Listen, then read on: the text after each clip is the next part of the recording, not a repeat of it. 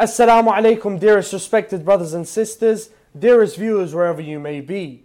From Adam to Muhammad, peace be upon him and his family, as we dig deeper into the lives of the prophets of Allah in order to derive lessons from their lives and apply them into our lives today. Now, last night we discussed Prophet Adam alayhi salam, and as we were getting closer towards the end of Prophet Adam's life, we got to his son and the second prophet of Allah, Prophet alayhi salam.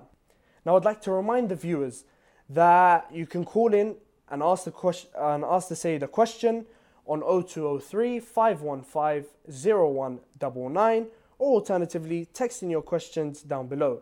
I'd like to also thank our dear viewers for the thousands upon thousands of messages that have been coming in over the past few days thanking the Sayyid, thanking the studio, sending your salams to the Sayyid, even questions and personal messages.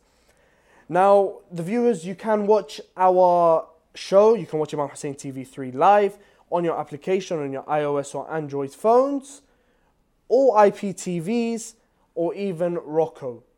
Well, without further ado and without keeping you waiting, Sayyidina, Assalamu alaikum. Wa alaikum assalam wa rahmatullah. How are you doing today? Fantastic. Yourself, alhamdulillah, Alhamdulillah, everything's great. So Sayyidina, last night we began to discuss uh, the life of Prophet Adam alayhi salam and his family. And naturally looking to understand how the prophethood continued. So now we briefly touched on Qabil and Habil. What was their marital status?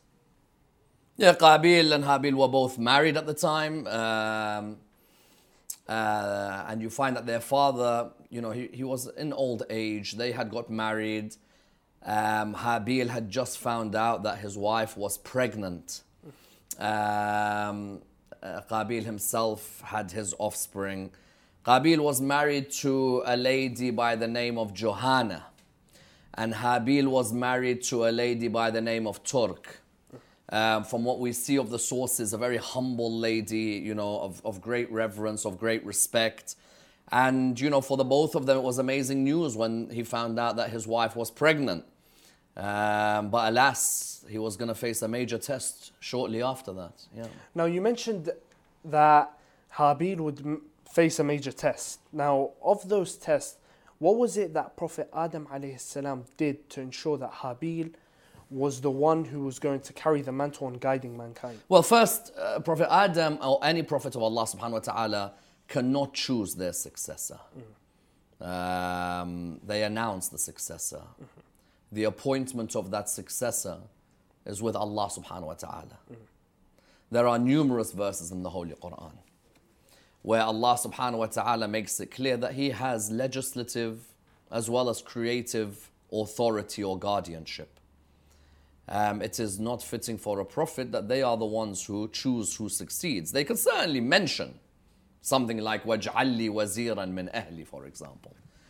Um, but you'll find that the appointment of Allah's representative on earth um, is made solely by Allah subhanahu wa ta'ala. رَبُّكَ يَخْلُقُ مَا يَشَاءُ وَيَخْتَارُ مَا كَانَ لَهُمُ الْخِيَرَةُ In the Quran, Allah subhanahu wa ta'ala states that He creates what He wants and He chooses. The choosing is not with them.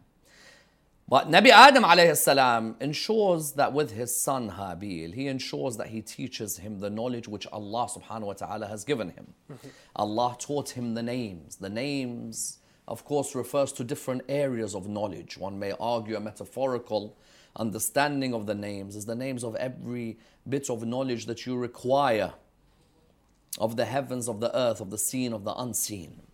And so he has this very close relationship with his son Habil, preparing him to take over the mantle of being the guide for humanity at the time. You also notice how important it is for a prophet to ensure that he announces a guide for humanity at the time or at any time. No prophet would leave their community to make their own decision because the community is made up of human beings who all have their own self interests. Um, and when they have their own self interest, they're going to make sure that they're going to choose those who are closest to them. Yeah. But you you you say that um, Allah subhanahu wa ta'ala chooses the successor. And um, when Allah subhanahu wa ta'ala chooses the successor, surely He will infuse his the successor of the previous prophet with ilm, with knowledge. Yeah, knowledge is the most important criteria for God's representative on earth. And so what you have is that Nabi Adam salam has ensured that he continues to pass on pieces of wisdom, not just knowledge, to his son, in order that his son Habil is able to take over the guidance of mankind. Now, as we know, Qabil was the eldest son of Prophet Adam salam. Of course, older than Habil. Now, what was it that inflamed Qabil when Yeah, he, Qabil could not believe that Nabi Adam alayhi salam's successor was, you know, wasn't him. He he thought that I'm the eldest son and I deserve every right to be the successor. Um, and so here you have this very difficult moment. The, the human community is such a small community. And being a small community, you, you still have tension, you have rivalry, you have envy.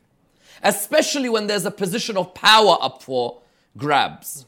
And so Qabil is adamant. He's not happy. And his Lord tells him, and you know, his father tells him that the Lord is the one who appoints the successor. You know, it's not my choice who succeeds. And so when he hears this, he's frustrated with it. And his frustration, his father can see the evident frustration. So the father makes it clear that, look, both of you give an offering of some sort.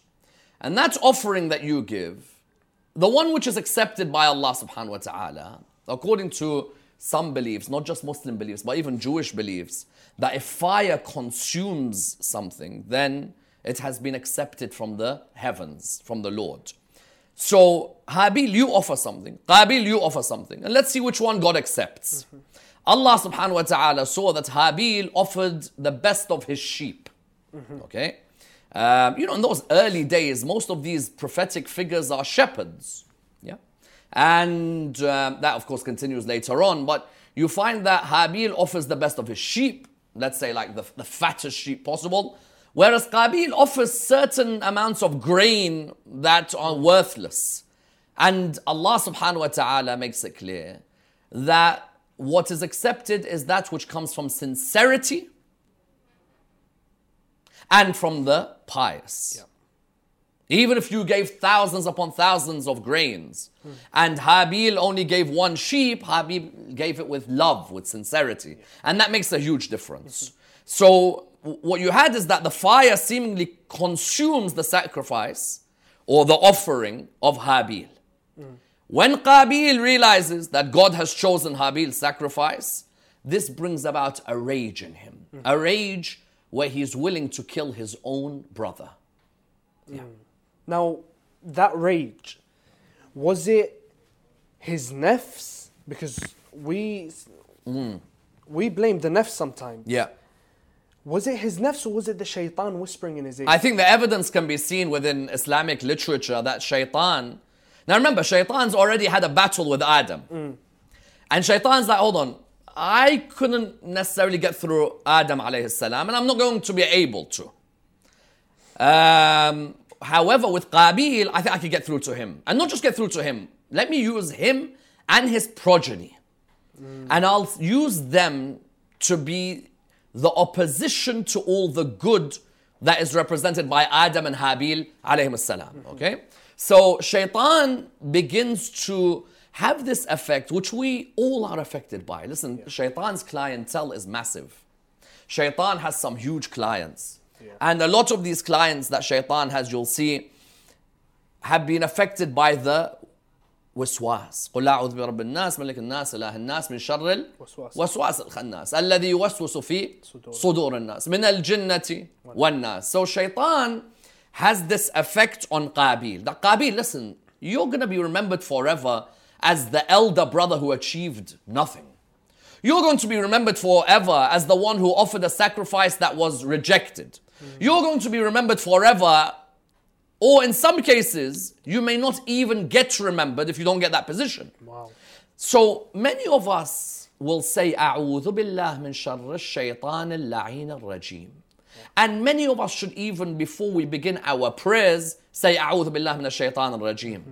There are ulama who would focus that you know you begin your prayer Allahu Akbar Bismillah Rahman Rahim there'll be ulama who stress that before we would begin our salah we'd begin A'udhu billahi Minan Shaitan Rajim because we know very well that shaitan once he gets those whispers in mm. he can tempt you to all sorts of disobedience yeah. If he's going to tell that, listen, this person's become more known than you. This person's getting more famous than you. This person is getting more accolades than you. This person has become wealthier than you. This person is being loved more than you. And this person's being admired more than you. You're willing to go to any extent. Yeah. Never ever think that you've reached a position where you're not going to get affected by shaitan. This is the son of a prophet of Allah subhanahu wa ta'ala. Yeah. This is not somebody who just comes from any normal family or from any background. The son of a prophet of Allah subhanahu wa ta'ala who's clearly been affected. And shaitan's pounced on him. Now, when someone could tell me the story of Adam happened thousands of years ago, I'll tell them that that lesson still affects us today. How many of us, shaitan has whispered something? Now, we humans have a habit of blaming everybody but ourselves for an act, don't we? Yep. So we humans have this habit where we'll be like, you know what, it wasn't me, shaitan's too strong for me. Shaitan says on the day of judgment, don't blame me, blame yourselves. I invited you, you accepted the invite. فلا تلوموني لوموا أنفسكم Yeah. there are many of us, we're very good at blaming shaitan. And we'll be saying, you know what, I would be so religious if it wasn't for shaitan. Well, you know what, shaitan taught you a lesson with Qabil. That what's the listening to shaitan leads you to destruction. Mm-hmm. This Qabil listens to the whispers of shaitan, thinking that, you know what, if I'm gonna do this, I'm gonna earn respect. Yeah. And look at the difference between somebody appointed by Allah subhanahu wa ta'ala and somebody who isn't. There is that person who's appointed by Allah who when his brother says, لَأَقْتُلَنَّكَ He says, لَإِن بَسَطْتَ إِلَيَّ يَدَكَ لِتَقْتُلَنِي مَا أَنَا بَاسِطٌ يَدَيَ إِلَيْكَ لِأَقْتُلَكَ I'm, you, you could come forward to strike me. I'm not going to go ahead and begin this altercation with you. So you- you've got this, this altercation that we can see in Surah 5 from you know, verse 28 onwards of the Holy Quran. And he lashes out on his brother. He picks up a rock and smashes his brother's face until his brother's killed. Wow. Wow. One of the saddest moments in, in the history of humanity, and probably the first killing mm. in the history of humanity. You know, you find all these hadiths where the Imams of Ahlul Bayt are asked questions like, you know, when was humanity, for example, cut by a quarter or cut by a third? And they'll always mention, well, that was it, because the human community was a small community. Mm-hmm. And yet he gets a rock. And it's sad how many times we hear stories of, and that's why Islam focuses on Salat al Rahim so much. Salat al Rahim is not easy. It's not easy. But whatever you do, even if you have problems with your brothers, with your sisters, with mm. your cousins, with your relatives, don't reach a level where you're going to be affected by shaitan that you're willing to see them die. Mm. Yeah. Now you mentioned a very good point. That you mentioned it was the first killing in humanity because you know humanity was such a small population back then. In our community today, when someone dies, we have a janaza for them. Back then, you know, there, it was unheard of. You know, it was the first death. So how was it that Habil was buried? Yeah, it's, it's interesting. The Quran touches on this. The Quran says that once Qabil kills Habil, he, he's in this really baffled moment because he's just looking around thinking, hold on a minute, I've just killed someone. What do you do when you kill someone? Mm. Mm. Now, me and you have been to funerals. Me and you have been to janazas. We've been, you know, to different cemeteries. We've been to areas of ghusl. We've seen the, the stages. But this Qabil is just standing there thinking, what's going on here? Mm-hmm. And he's taught by an animal. Don't dismiss the animal world. There are many lessons to be learned from the animal world. Yeah. You know, sometimes the dog is more loyal than a human being. Sometimes uh, Imam Ali points to the peacock and he says, you know, the peacock, if you want to know the meaning of arrogance, look at the peacock. Uh, because the arrogant is always insecure. The peacock, it stretches out its feathers so that you don't look at its skinny legs. It's insecure about its skinny legs. yeah, yeah. And so what you have is also here another lesson with the, with the crow. The crow, he sees the crow burying another crow and he's just thinking, hold on a minute. Now I know how to bury my brother. There's an embarrassment in him. Short lived, but there's an embarrassment. But subhanAllah, a crow, there are certain animals that we don't know about their parents, but they suddenly appear. You know, like the sheep in the story of Ibrahim. Um, or the camel in the story of the, of the people of Nabi Saleh, who we will come to soon. Um, or the crow, you know, you're not seeing the crow his parents at the time, but the crow suddenly emerges, and when the crow emerges, you find that Qabil learns from a crow how to bury the hmm. first human being to be killed. Yeah. Now, when a killing happens, naturally, you said, you mentioned in the beginning that Qabil and Habil were both married. Now, how was it that Habil's wife was affected by this? Habil's wife is devastated with what's happened. Hmm. Um, as I said, she's pregnant. Um, and, you know, anybody who loses a husband is difficult for them.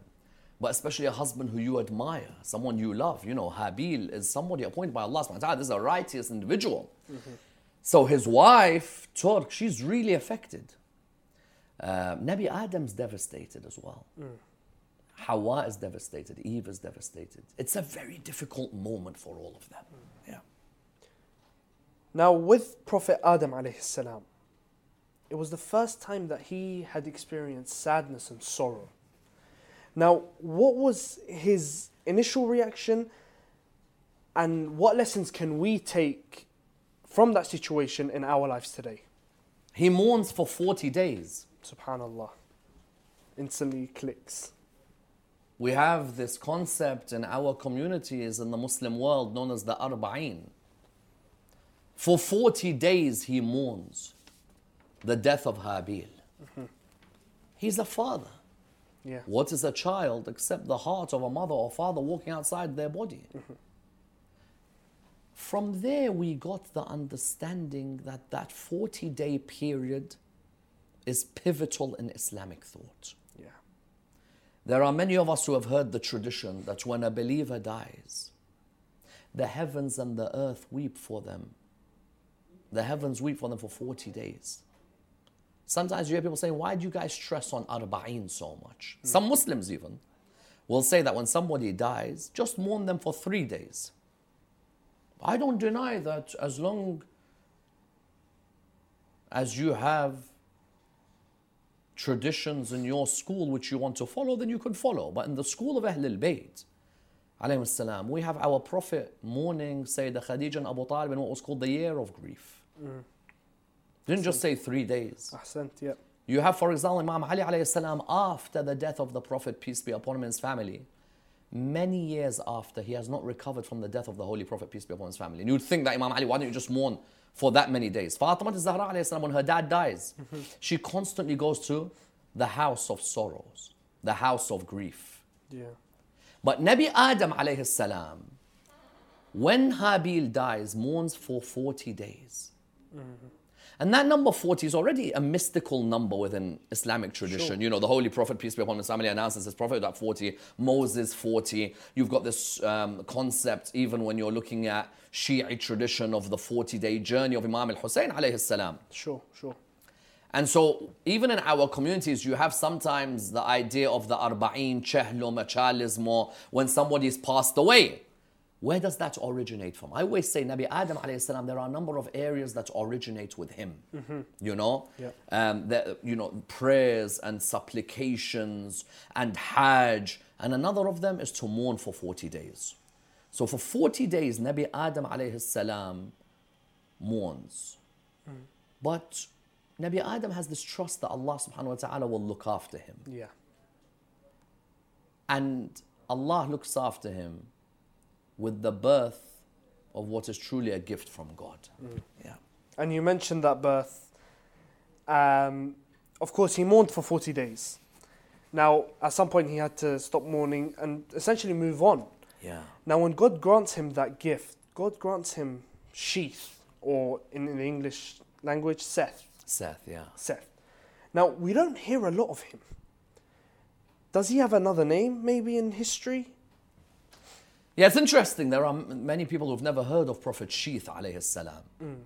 Um, and the closest we've ever come to Seth is when we hear, for example, the Hollywood actor Seth Rogen or something. you know, that's that's Seth. That's named after Nabi Sheeth. Um, you know, we had a great friend, may Allah bless his soul, who also passed away, who had that name. But Seth has another name, and that is Hibatullah. Hibatullah means a gift from Allah. Our children are gifts from God. If God decides to take back those gifts, then He is more than welcome to. We have full trust in Allah subhanahu wa ta'ala. The biggest lesson you can learn from when Habil died was that if you have trust in Allah and patience at the moment of trial, Allah will replace with a son who will continue the mantle of nubuwwah in the most pristine of ways. Therefore, you found that Hibat Allah was born. Nabi Adam was about 130 years of age, according to certain traditions. Um, and he brought great delight to the family. You know, it's, it's hard losing a son. And Nabi Adam had prayed to Allah, subhanahu wa ta'ala, Ya Allah, you appointed Habil, but you took him. I don't know your wisdom, but you are full of wisdom. I can never understand your wisdom. But I know that behind your wisdom there will be a grace and a mercy for us. Ya Allah, I want somebody who will inherit the knowledge and be able to guide this nascent community, this young community, this small community. Mm-hmm. And Allah subhanahu wa ta'ala sends him this gift known as Nabi Sheeth alayhi salam. Alayhi salam. Now, obviously, of course, Nabi Sheeth would have grown up, would have eventually gotten married. Now, yesterday, as the I'm sure the day viewers will remember, we rejected the idea that Qabil and Habil, you know, committed incest. So, who did Prophet Sheeth marry? Prophet Sheeth alayhi salam marries somebody by the name of Naima.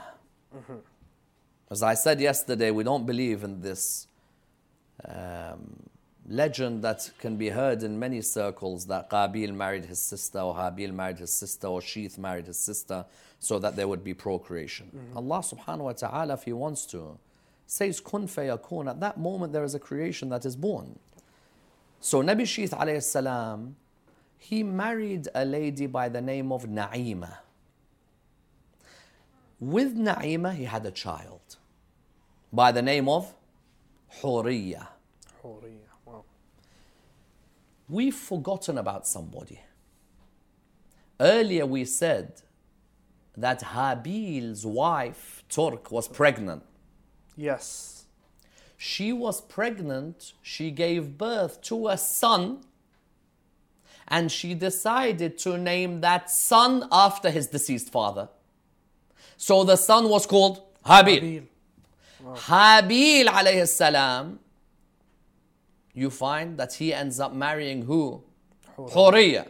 Okay. From Habil and Huriya, you have the continuous generations. Mm. Imam al-Baqir alayhi salam mentions in a hadith, what we are today are the continued generations from the marriage of Habil, son of Habil, with Huriya, the daughter of Sheeth. Sheeth. Subhanallah. Because there are many people I appreciate, they say, listen, how, how, how is there continuation? Mm-hmm. There are also people who ask, hold on, what happened to Qabil? Yeah. Which I think is an interesting question. Because when Qabil killed his brother, his dad just told him, you know, it's as if just get out, get out of here. And he went, and he went away from there.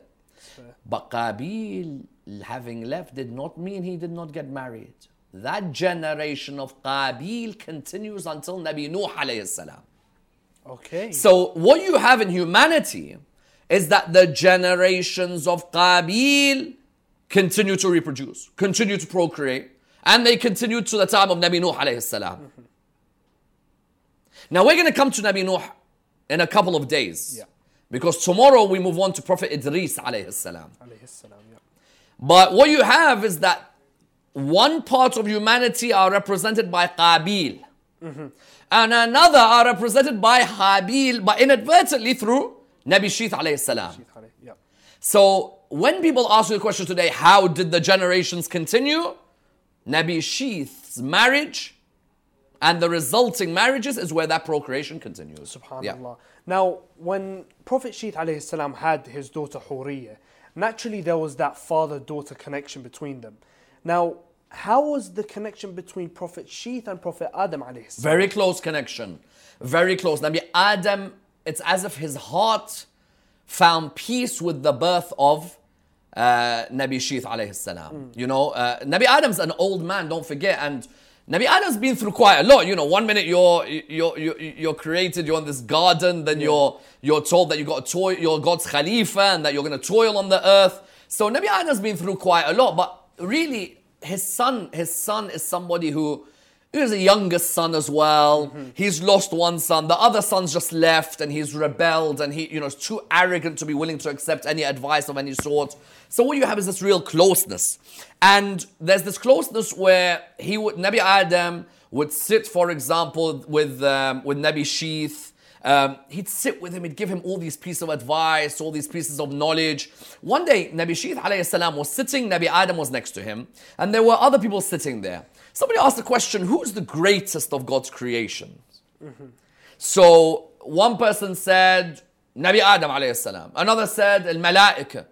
Another said, the bearers of the arsh. Yes, the, those angels who bear the throne of Allah subhanahu wa ta'ala. Nabi Adam looked at Nabi Sheeth. He said to him, My son, I will tell you who the greatest creations are. When I was created, I saw written, There is no God but God.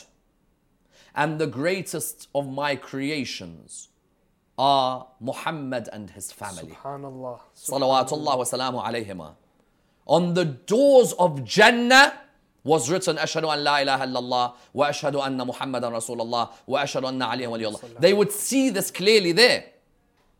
And then Adam says to Nabi Sheeth, he says to him, and O Sheeth, know something.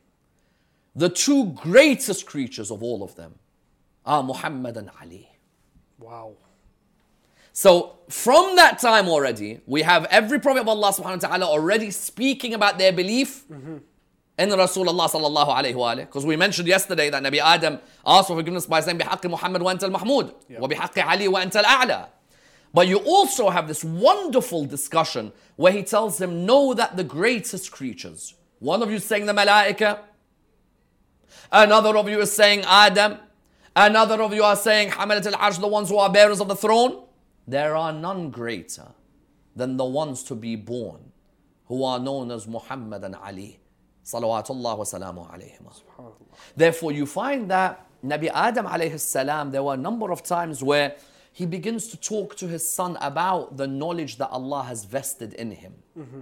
Now, someone will say, if his son's a prophet, then Allah must directly uh, provide this knowledge. We have different types of ways in which ilm is given to a prophet of Allah subhanahu wa ta'ala. Yeah. Let me explain this to the viewers.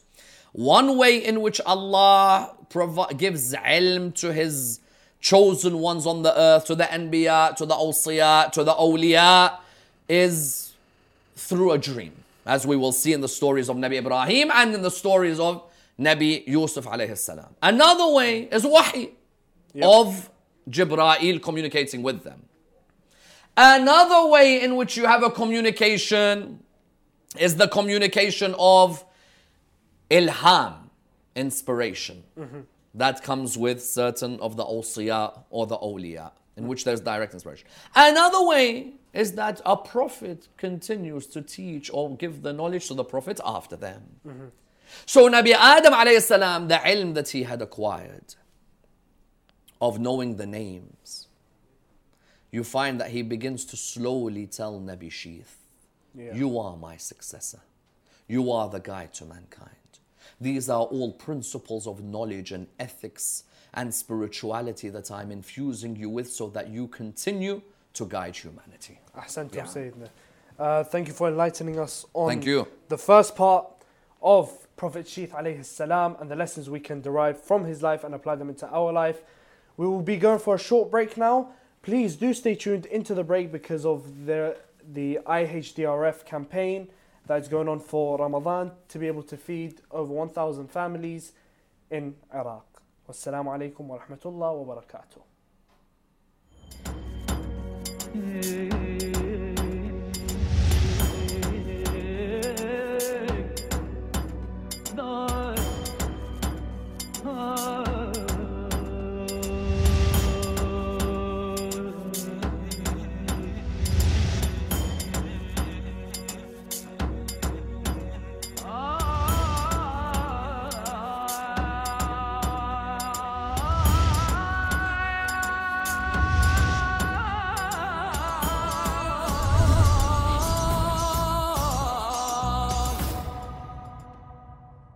Alaikum wa rahmatullah wa barakatuh, dearest brothers and sisters and respected viewers. Welcome back to the second part on the discussion of the life of Prophet Sheeth alayhi salam. Now, um, I hope you've uh, watched that video and inshallah you will all make a generous contribution during this holy month of Ramadan to feed the orphans and the needy. So, Sayyidina, before the break we were discussing, you know, the connection between Prophet Sheeth and his dad. But how about the connection with his brother, Qabil? How did he deal with his arrogance? Oh, Qabil was not happy when he heard about Sheeth. Oh, okay. Uh, Qabil's. Sometimes you see this in some films where you've got this brother who's caused trouble. He goes away and then he comes back after a while. Uh, there are a couple of films I remember seeing which you know would have have stories along those lines. And what you have is that Qabil, who's already angry with the whole world, you know, which he believes has been unfair to him. And sometimes we as humans have this problem where we blame the whole world instead of trying to find solutions of how to, you know, reform or reevaluate our own um, lives and to rethink some of the decisions we've made. And this Qabil actually comes face to face with Sheeth one day. Okay. Yeah, Qabil comes face to face. And he says to him, that, listen, um, uh, firstly, I don't want you disclosing to anyone what happened between me and my brother. So make sure you keep that down.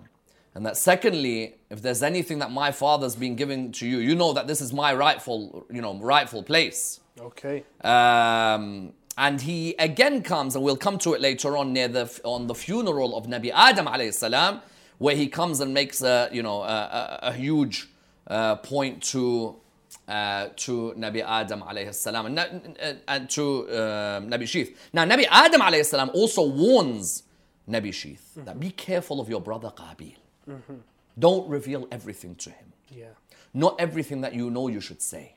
In our families as well, sometimes we'll face these situations mm-hmm. where maybe a brother, a sister, cousins, there are different ways to approach each one.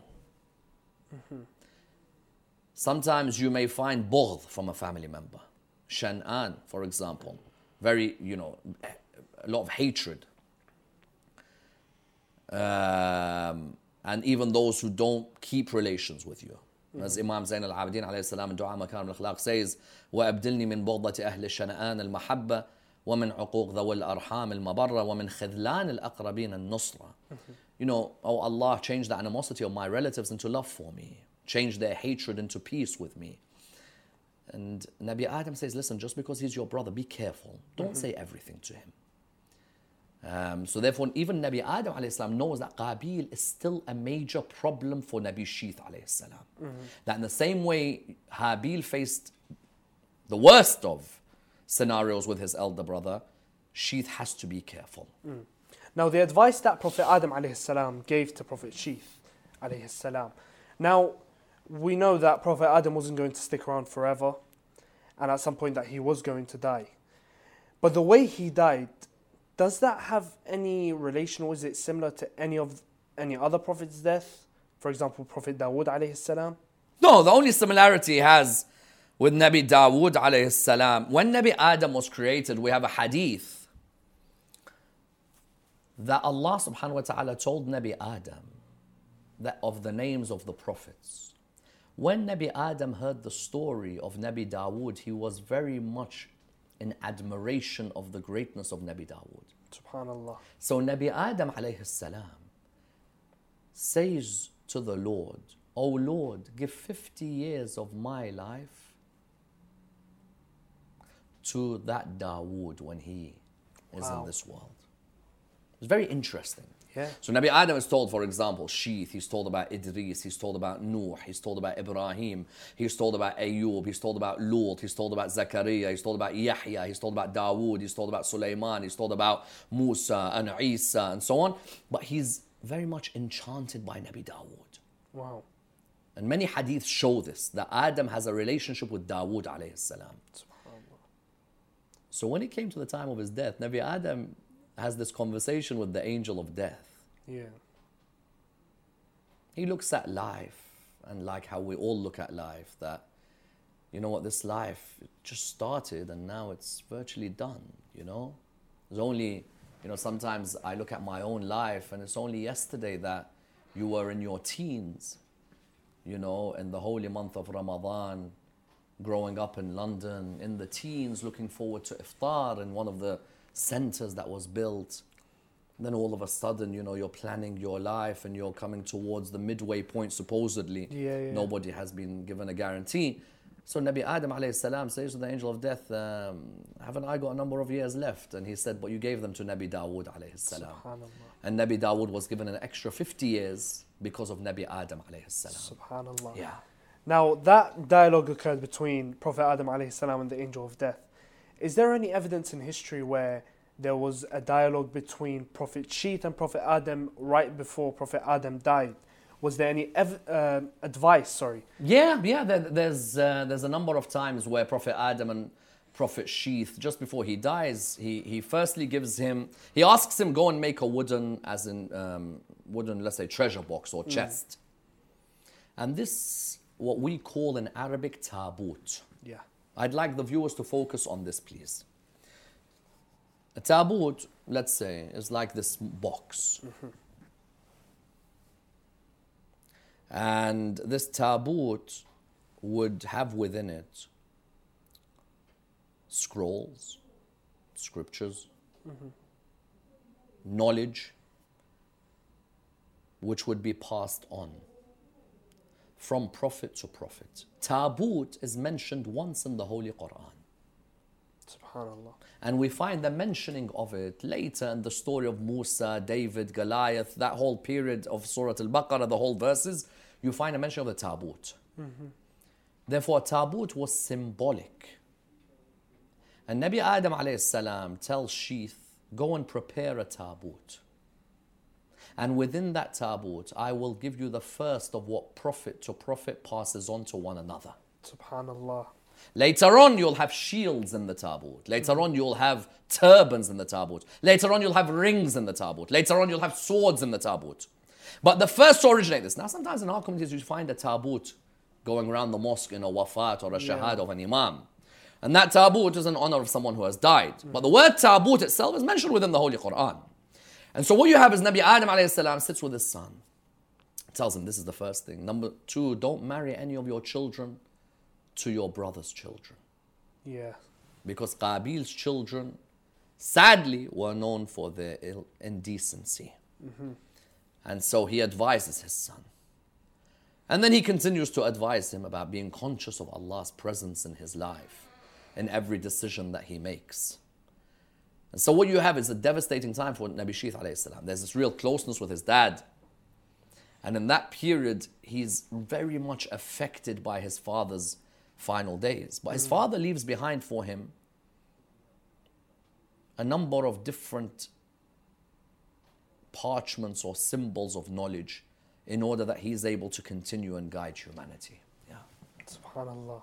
Now, Prophet Sheeth continues the legacy of Prophet Adam alayhi salam. But where is it exactly that Prophet Sheeth buried Prophet Adam? Well, his Salat al Janazah, Prophet Sheeth is the one who leads the Salat al Janazah. By the way, Prophet Sheeth tells Jibra'il, Jibra'il, you lead the Salat al Janazah of Nabi Adam. Mm. And Jibra'il says, We were ordered by Allah to do sujood to your father. Who are we to come ahead of you to lead the Salat? The takbir of the Salah, according to some narrations, different from ours. Uh, it was 75 takbirs. Okay.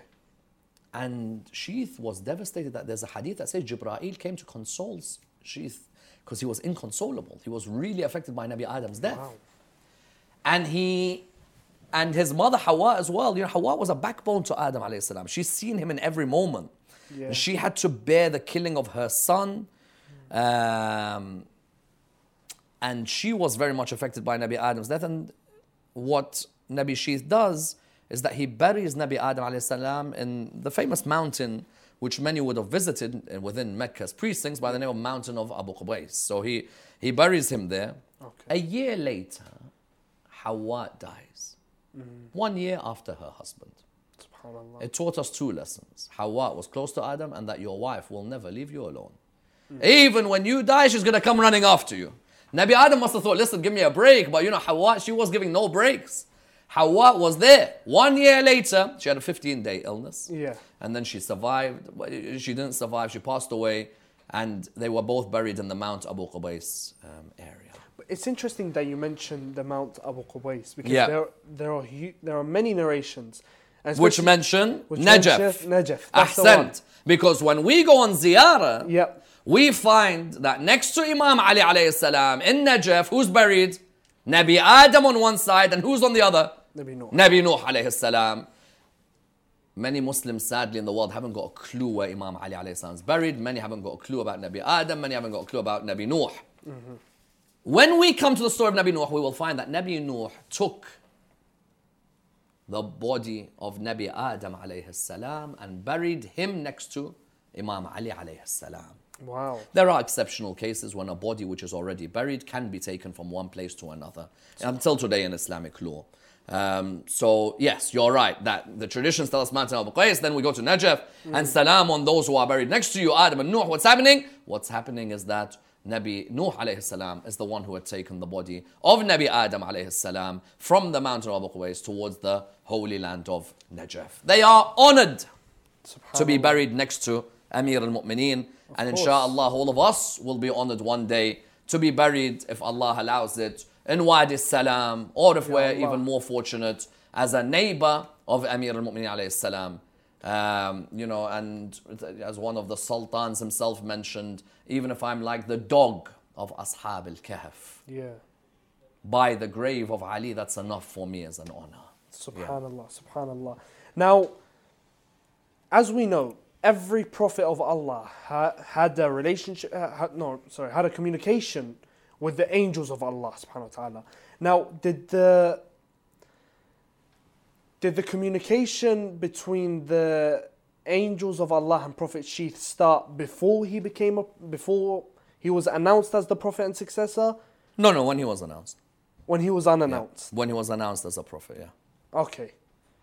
Now, the real question is, and we're coming, I think, to it tomorrow, which is who succeeded Prophet Sheeth?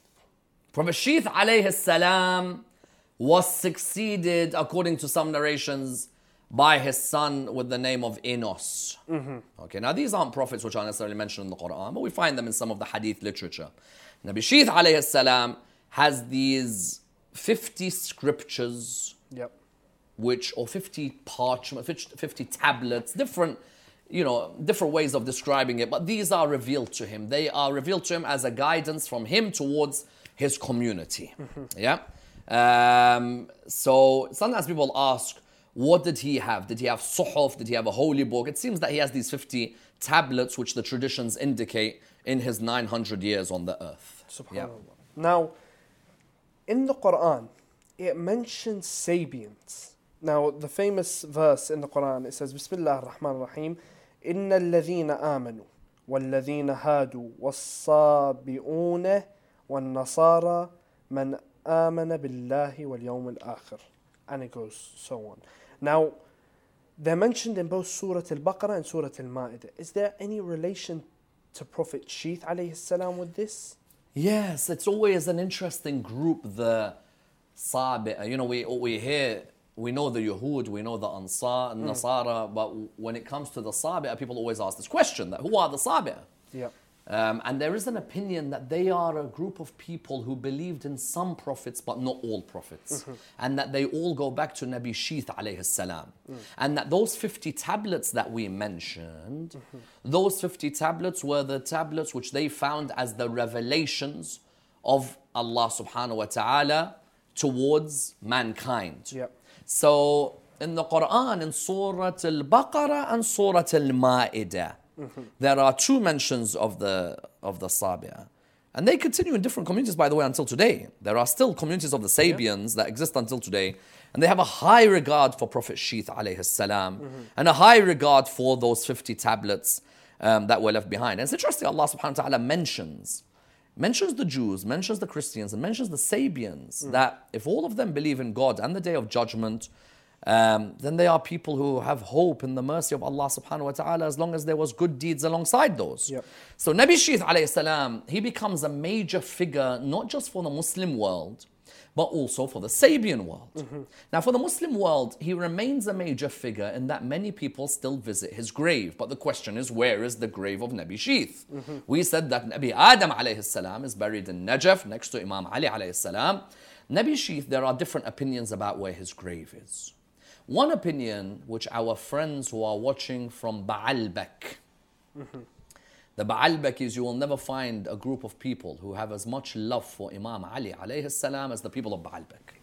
Renowned for their love of Imam Ali alayhi salam. I have so many uh, people who I love and admire from, you know, Baalbek, uh, many friends of ours from Baalbek, not just the ones who are in, in Lebanon itself, but also um, in, uh, in Canada, in Australia, you know, lots of top Baalbeki um, friends of ours. And, and Baalbeki will always tell you nobody loves Imam Ali like they do, alayhi salam. And Baalbek, you have a number of important um, places for visitation of holy figures.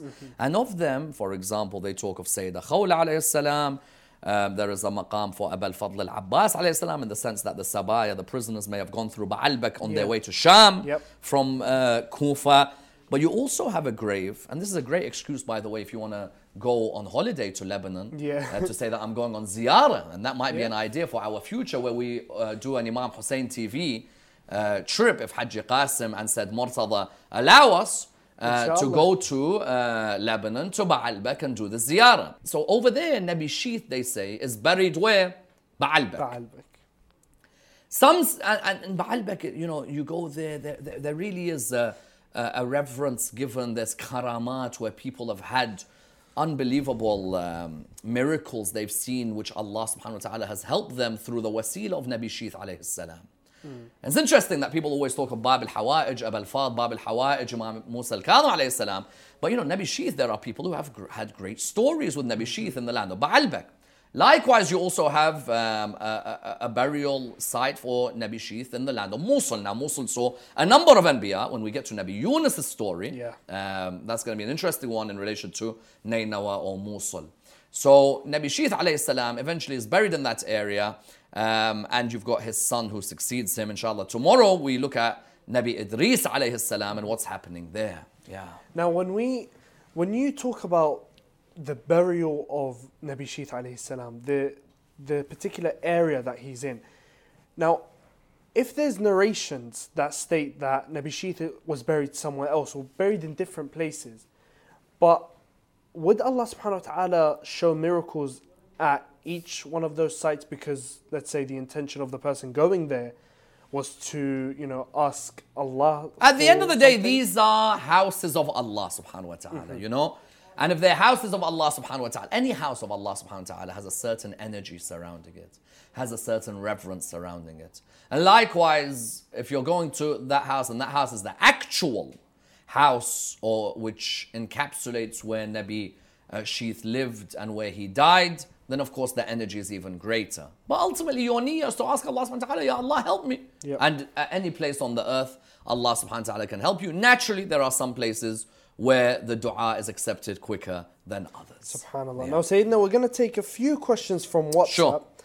Um, this first one says, Salam. First of all, Sayyid Ammar's majalis are the reason I started praying when and have been praying for a year. Subhanallah. He's the light of our religion today. Now, the question is Sayyid Ammar says that if Iblis asks for forgiveness, he will be forgiven. That was in yesterday's discussion. Now, the brother's asking how. Iblis's belief and understanding towards Allah is light years ahead of ours. Then why not apologize today and Allah will forgive him, as he knows that eventually he will burn in hell? That means that Iblis has not understood Allah. To understand Allah subhanahu wa ta'ala isn't just to say, فَبِعِزَّتِكَ By your glory, by your majesty. When Allah asks you to do something, you don't start saying, I'll do it on my own terms. This affects many Muslims, by the way. Yeah. You know, we may say, La'natullah al-shaytan, but many of us have got that attitude with Allah. On the areas that suit me, I will obey you. Yeah. The areas that don't, I'm not interested. The areas I'm not ready for, you can wait for me. That shouldn't be the attitude with Allah No, subhanahu wa ta'ala. So when someone says Iblis's understanding of Allah subhanahu wa ta'ala is like yes, of us, you can understand Allah in certain areas. You could talk to Allah with respect. But what's the point when Allah subhanahu wa ta'ala asks you to do something and you're like, no? That means you haven't understood Allah subhanahu wa ta'ala.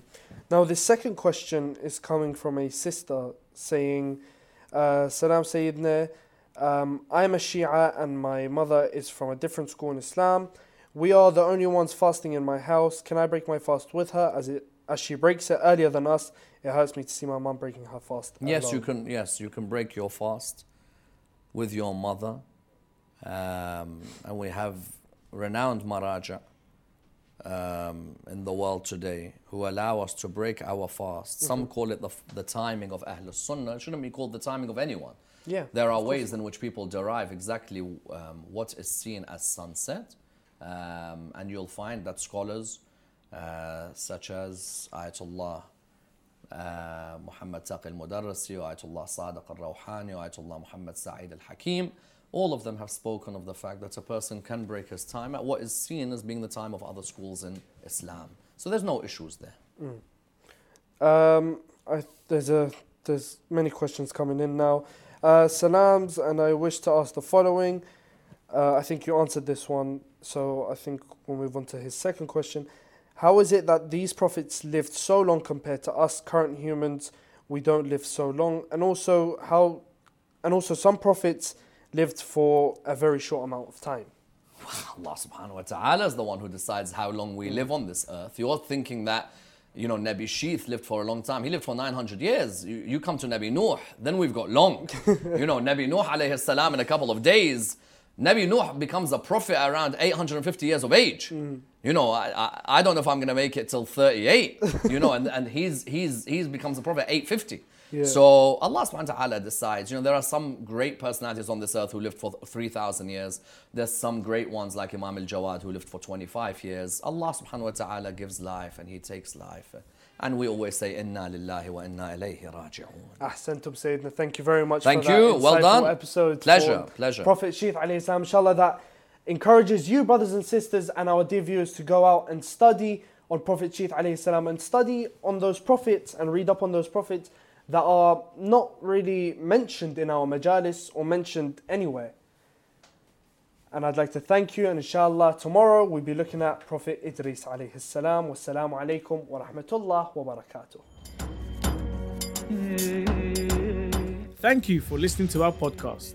We encourage you to look our audio library for more content on Quran, ethics, lifestyle, and spirituality. Imam Hussein TV3, your gateway to Karbala.